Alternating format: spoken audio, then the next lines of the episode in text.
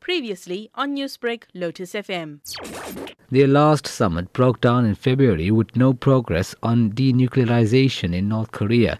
Critics have dismissed the occasion, the two leaders' third face to face encounter in just over a year, as a political theater and say North Korea still needs to show that it is serious in getting rid of its nuclear weapons. In a meeting apparently arranged after Donald Trump invited Mr. Kim on Twitter on Saturday, they shook hands across the demarcation line between the Koreas before Mr. Trump briefly crossed into North Korea, a symbolic milestone.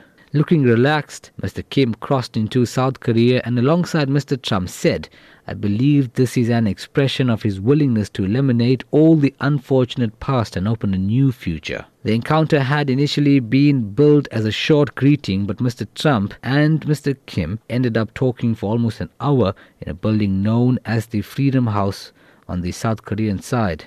Calling their friendship particularly great, Donald Trump, who once referred to Mr. Kim as the little rocket man, said it was a great day for the world and that he was proud to step over the line between the Koreas. I'm Hoosen Ebrahim, Newsbreak, Durban.